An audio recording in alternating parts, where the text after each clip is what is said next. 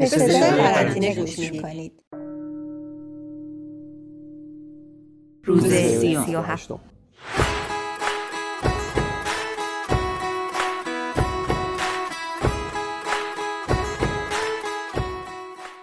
قرنطینه برای من از بعضی جنبه ها تازگی نداشت. سالهاست که من جاهای مختلف که کار می‌کنم ارتباطاتم از طریق اینترنت و پیام رسانه هستش و من هیچ جا کارتابل کاغذی ندارم و به جز اسناد بانکی در سال شاید در 15 مورد بیشتر امضای فیزیکی ندارم. سالها هم هستش که تعطیلات نوروز و خونه میمونم تهران میمونم. به کارام می‌رسم از خلوت بودن شهر لذت می‌برم و یه استراحتی هم می‌کنم.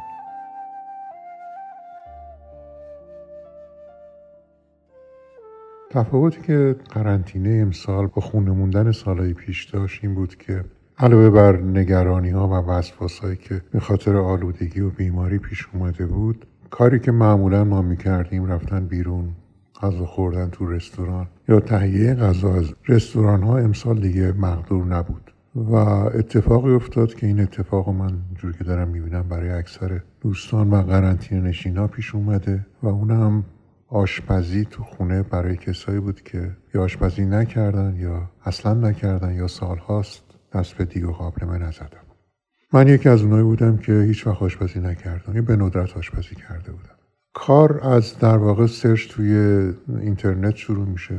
قبلا سالها پیش یه کتابی بود کتاب روزا منتظری. همه از رو اون غذا درست می‌کرد ولی الان ده ها سایت وجود داره که به شما انواع اقسام غذاها رو پخت و پزش رو بعضیا با فیلم بعضیا با text نشون میده ما می‌خوایم براتون یه دونه غذای ایتالیایی درست نکته جالب اینه که بعضی از اینها رو که نگاه می‌کنی می‌بینی یک متنه که تو ده ها سایت copy paste شده و حتی غلط های املاییش هم تو این تکرارها تصحیح نشده. بعضی از سایت های خبری هم حتی بخش آشپزی دارن و دستورات آشپزی رو می‌تونی تو این سایت ها پیدا بکنی. برای آماتوری مثل من خب اوایلش فکرم عجیب غریب بود. اینکه شما بفهمی پیاز نگینی یعنی چی؟ بفهمی که نمک و فلفل به مقدار کافی مقدار کافی چی هستش؟ و بعضی از دستوراتی که هر حال به عنوان یک تازه کار سعی می‌کنی دقیقا رعایت بکنی. مهم اینه که بتونی ترکیبا رو درست در بیاری موقع بریزی.